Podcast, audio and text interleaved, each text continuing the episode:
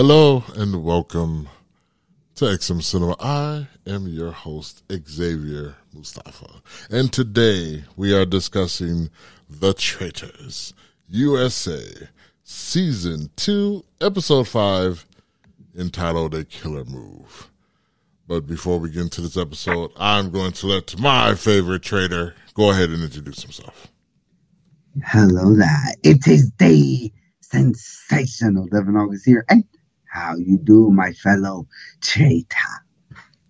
I am doing great. I feel like I should have a hood on right now. I think I should have a hood, a hood up, and then you know we both have our hoods up, and Because I do, because I'm a true traitor. and then we should be like have somebody like a special guest every episode, and at the end be like, you know what, you have you you we have killed you. You have been murdered. What, give him a note? be like, ah, they'd be like, I am a faithful. uh, what did you think of this episode? Uh, I thought, I thought this episode was real good. Um, I didn't know how the round table was gonna go. Round table, pretty much every round table I've seen this season has been on point. Um, so uh, yeah, no, good episode. But yeah, I thought this was what- great. Go ahead. I totally forgot. The challenge was a little meh. Uh, but overall, good episode. Yeah, this this challenge was a little silly, uh, but but uh, I I didn't mind it. It was silly, but it was funny at the same time too. Like when they were trying to do the bear calls and stuff, and the host kind of you know cracking his little jokes while the thing was going on. Um, but Which were uh, hilarious. I'm like, dude, dude's killing it as a host, man. Like, oh my goodness, them jokes were fine. Come, what? You was hating on them jokes? No, I wasn't hating on them. I was just saying it was just funny.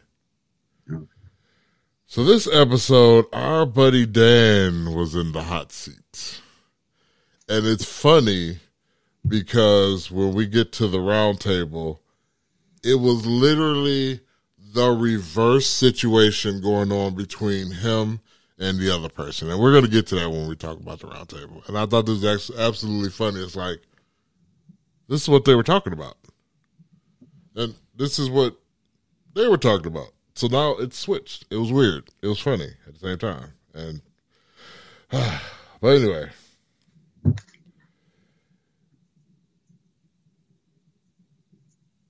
Uh, let's see. Okay, so Parvati and Phaedra, they're going at a little bit. Parvati convinces Phaedra that she is not trying to sabotage her in any way and she delivered an apology. And things got back to normal for the traitors, quote unquote. Phaedra did promise, however, that if it happened again, she will not forget it. Dan noted in a confessional about how he could use their fractured relationship in the future to throw them under the bus if the time came to deflect attention away from himself. As a peace officer, Parvati wanted Phaedra to lead the kill. Who would cause the most confusion? As it turns out, it was her fellow housewives star, Tamra. Uh, she cried tears upon getting the letter revealing her fate. Uh, and Janelle threw some Bravo shade at the breakfast table, quipping the housewives don't have the skill or strategy to be traitors, but she was suspicious of her big brother legend, Dan, She's not the only one. Dan, keeping his cards close to his chest, is beginning to rub the other players the wrong way. CT asked him to give him just one theory, just one, but he wouldn't do it. But I, I don't understand. I, Dan is, the, I, I feel like right now he's playing a bad game. He's, they, they is right. They is on to him and they is right. But like, you can also flip it and be like, but they still not pulling the trigger on him, which I don't understand. Yeah, like somebody even said it. Like this is the way he played in Big Brother. He slid under the radar until he got the numbers together, and then once he got the numbers together, that's when he started running the house, and that's how he won. And the fact that he doesn't say anybody to me, that would tell me as a faithful that he would have to be a traitor because he's not playing the game. Yeah. Like I would have been like, we gotta we gotta vote for somebody. Like, what's your, who? Yeah. And Dan could be smart enough to, I mean, name somebody in a way that it won't come back on him. He's smart enough to do that. I just don't understand why he's not doing that. See, I think I forget what episode, but you remember Kevin and it wasn't Bergie, the other white guy. Uh that uh I remember they made a deal that they were gonna vote for each other at the round table. Mm-hmm. I feel like that is the best strategy that you could do as like a traitor. Like go to a faithful and be like, hey, every week I said just you and me vote for each other. I think they'll last for like a vote, maybe two, and then everybody be like, all right, now. What? Just put suspicion, but not like all the way suspicion. Like the the only way to survive as a traitor is to be like like Dan is gonna get find found out, hundred percent. Like Dan is not gonna last. Dan is not gonna win this game. So what? saying it's gonna Cody his way right out of there? Yeah, he's in Cody's way out of here. Uh, not as bad as Cody. I feel like he's not gonna give bad information. Uh, but he he's just not saying he's not playing a game like he said. Cody probably would have made it to the end if he didn't make up that obvious lie. Who Christian? When he told, I forgot who it was, that Oh yeah, before that person left, they threw these names. He was like, he absolutely didn't say those names. Cody's the traitor. yeah. All right, so we get Peter in confessional saying that Dan is playing a really, really good game and laying super low and flying under the radar. Janelle pulled Trishelle and Bergie aside to say Dan being a traitor is obvious. She can see the moves he did in Big Brother all over again, adding that he was the most devious player she's ever he's, she's ever played with. In this week's Michigan, Michigan, wow. In this week's mission, the contestants had to split into two groups, and I'm gonna let you go ahead and explain the mission. So, um, Alan needed help rescuing his birds, um, if I remember correctly. So, you know, they split the house into two.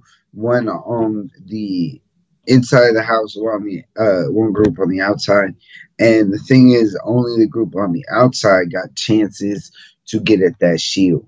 So, you know, everybody wanted to be on the outside. I want to get murdered. Blah, blah, blah. Uh, so, uh, what they had to do on the outside is go follow the map to go to uh, uh Berg Hall Towers, but they're like shacks. They were whatever. Uh, go to there, and they would hear. So they would make a call, and then they would hear like you know they would have a bird thing there, hear the call back to them, and that's what they would have to relay to their teammates inside the house. And then inside the house, they would go around the house and uh, found a sound that sounds just like it, give it to Alan. They're right, they earn money. Uh, and I think they got all of them correct. If I'm, Yeah, I believe they did get all of them. uh, they got all of them. And um, I love how Kevin and I forget the girl's name, Phaedra's friend, uh, Lily spent the whole time trying to get a shield and didn't because they suck at following the map. But yeah, uh, that was this week's challenge. What did what are your thoughts? Yeah, like I said, it was it was okay. I mean, it was more funny than anything. Like I Sandra was like, I'm definitely staying inside because I'm not doing all that running. And so every time she had to do running in the house, it was hilarious. Sandra is funny. Um, so I'm trying to think who was. Oh, it was Trishelle and Bergie that got the Yeah, shield. So tonight, today will be safe from murder. after tonight's management ceremony. Uh, but the outside teams had a plan. They were going to tell those on the inside who were safe because if the traitors were inside, they might try to kill someone who was uh, protected. Uh, no one likes a selfish faithful, said Dan. That could get Janelle in trouble. Um, let's see. They end up winning ten thousand dollars out of the fifteen thousand dollars, so they did miss something. Um, I think they just didn't get to it. I don't think that they missed it. They just didn't get to it in the time. Uh, so this has everything, uh, the total pot at seventy-five thousand five hundred. Before meeting for the nightly roundtable, Peter puts a plan of misdirection in action. He told those he sus- he was suspicious of, which was Dan, Parvati, and CT, that he trusted them enough to tell them him and Janelle had won the shields, uh, which was a lie to try to trick the traitors into shooting their shot somewhere else. MJ was also planting some seeds. She was slowly becoming suspicious of Janelle and told as much to Dan, Sheree, and Sandra. She told them. Janelle, huh? No, I said she's stupid for doing that. She told them Janelle was gunning hard for Dan, but he hit back that she did the same to Larsa, who was a faithful. At the round table, below decks, Katie, or Kate rather, made her grand return to the game. It was great to see her back. Uh, she'll be playing as a faithful, but the rest of the group are told she could be a traitor. Tell me everything. Who do we hate? She asks, which was a great way to start the discussion. Kevin immediately throws Janelle under the bus, saying that she rallies people up in the evening to deflect from the morning conversations. All right, quick, quick interruption. Do you think so? They did show a clip of Alan saying there may be more people in the very beginning, but do you think she's here just because uh, uh Deontay left? Oh, good question. Um, I think yes and no. I think that probably they probably had some other way to bring her in, but decided to bring her in because of this. And then I think they definitely brought her in because she was such a key character in last season that they wanted to see her play again. Yeah, but I feel like now I, I, I, don't. I, I don't like returning player. Like, if a returning player comes in, they need to be at that first round table, you know? Because now they know that she's not a traitor. But she could become a traitor. Yeah, she could become one. And I feel like she has to become a traitor Why? Because that would be great. Nobody would suspect her. Everybody was.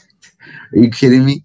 This is literally everybody suspected her when she wasn't a traitor. Literally Right. every. And then they found out she wasn't, and that she was a shield for everybody. They probably would probably would think the same thing this season. All she has to do is act exactly like she does now, and nobody will ever suspect her.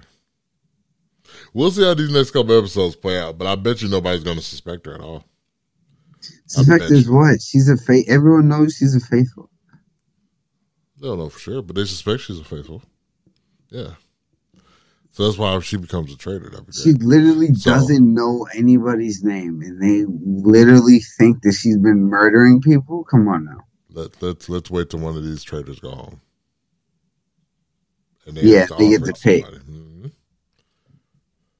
No, there's no way they're gonna pick Kate. Those two girls ain't gonna pick Kate. They need to pick a guy. So you just assume Dan it's gonna be Dan, huh? You just assume that, huh? Bro, it's over with, bro. Bro, it's over with. It was like he had like four votes. This oh, oh I'm jumping the gun. But anyways, uh, yeah, no, he's no, he's cooked. Uh, when Kate whispers to MJ asking what Kevin's name is, he snaps at her and tells her to listen. You don't want to come for Kate. Uh, step very carefully. After Janelle defends herself, she's sees uh, saying she's not a mastermind, which which is a lie. Uh, but Kevin points to his biggest red flag, and that's Dan. He has contributed the least. And Janelle adds that he has he gives nothing. Trishelle jumps in and says, even if Dan is a faithful, he's not a good one because he's not helping the group. The time has come for Dan to finally name someone that he thinks is a traitor, and he says, I'm saying Janelle. I think I've been blinded by my friendship with her. Then came the vote. After Sandra voted for Janelle, they got back. They got into a back and forth, and a f off. right. And he called her a B. She called Sandra a B, and I'm like, Oof. You are the biggest effing traitor here. In the end, it was Janelle who was banished. Taking to the circle of truth, she said, much like in Big Brother, I played a very competitive game, but just like in Big Brother, I was loyal and I was honest. I'm a faithful, you idiots. Oh my god. Yo, please don't make that a thing. I know you love Janelle. Don't make that a thing. Oh my god. And she turned around and she walked off. Thoughts on the banishment? Uh again, roundtable, fantastic, banishment, great. But forever the the uh best circle of truth. Uh, uh do you remember the first season, Michael? He was like, "Yeah, guys, you're right. You're right." They were like, "Yes, we got one. We go. You're right, guys. I am a faithful." They're like, "Yeah, yeah." That's by far the best circle of truth. I'm I'm waiting for someone to top it. Like I want them to to top it so bad. Like if I'm ever on that show, I'm definitely gonna top it. But yeah, no. So what I want to just point out about this banishment is that Dan said I didn't want to say any names because it will put a target on my back. Janelle did exactly that, and it put a target on her back. that was the irony here. It was like Dan was like, I didn't want to do that because of this, and then that's exactly what happened. so stupid. Like maybe you can say Dan's playing them, but I just feel like they're just playing bad. Like they see the red flags and like come on, you have to know that a traitor is not going to talk a lot. Like Janelle doesn't shut them up. Well, that one guy, the oh, I can't think of his name right now. The one guy from last season, he wouldn't shut up. Yeah, That's why he. That's why he got found out. Yeah, but a good traitor, just like Cirie, every circle, uh, uh, you know, round table, uh, she only was talking when somebody talked to her. But uh, now that I think about it, they said Dan contributed at least. How many times Phaedra has had input? Yeah, That's, that's a good question. But it's different when you're the one not helping, but you get along with everybody. And then if you're the one that not that's not helping that everybody suspects, that's different. You know, it's like that. It's like the two people at work. You know, there's two people at work that don't do the job, right? But the one person that don't do the job that's friends with the boss, never a problem. But that one person always has a spotlight on them for not doing the job. Yeah, okay, yeah, you're right. So that's right. that's where I look at it. I like Phaedra. I actually hope she actually goes all the way to the end. I I wouldn't mind seeing Dan go all the way to the end, but I think right now, with him targeting Janelle, Janelle going home, the target should switch to him. But you never know. I don't know what Dan's play is next. Right, dude. He like, there's no way he can do this every week. He can't pull a funeral every week. Like, that's literally what he has to do to win. Like, And to be honest, I think for Phaedra and Parvati's sake, I think Dan needs to go. exactly. So I wouldn't be surprised if they set something up. See, the only play that Dan has is to play like Kate did last season. say, "Oh, everyone's gonna vote me out, so I'm not gonna get murdered because the traitors love me." Like that, that would a thousand percent be my play. I would start saying that.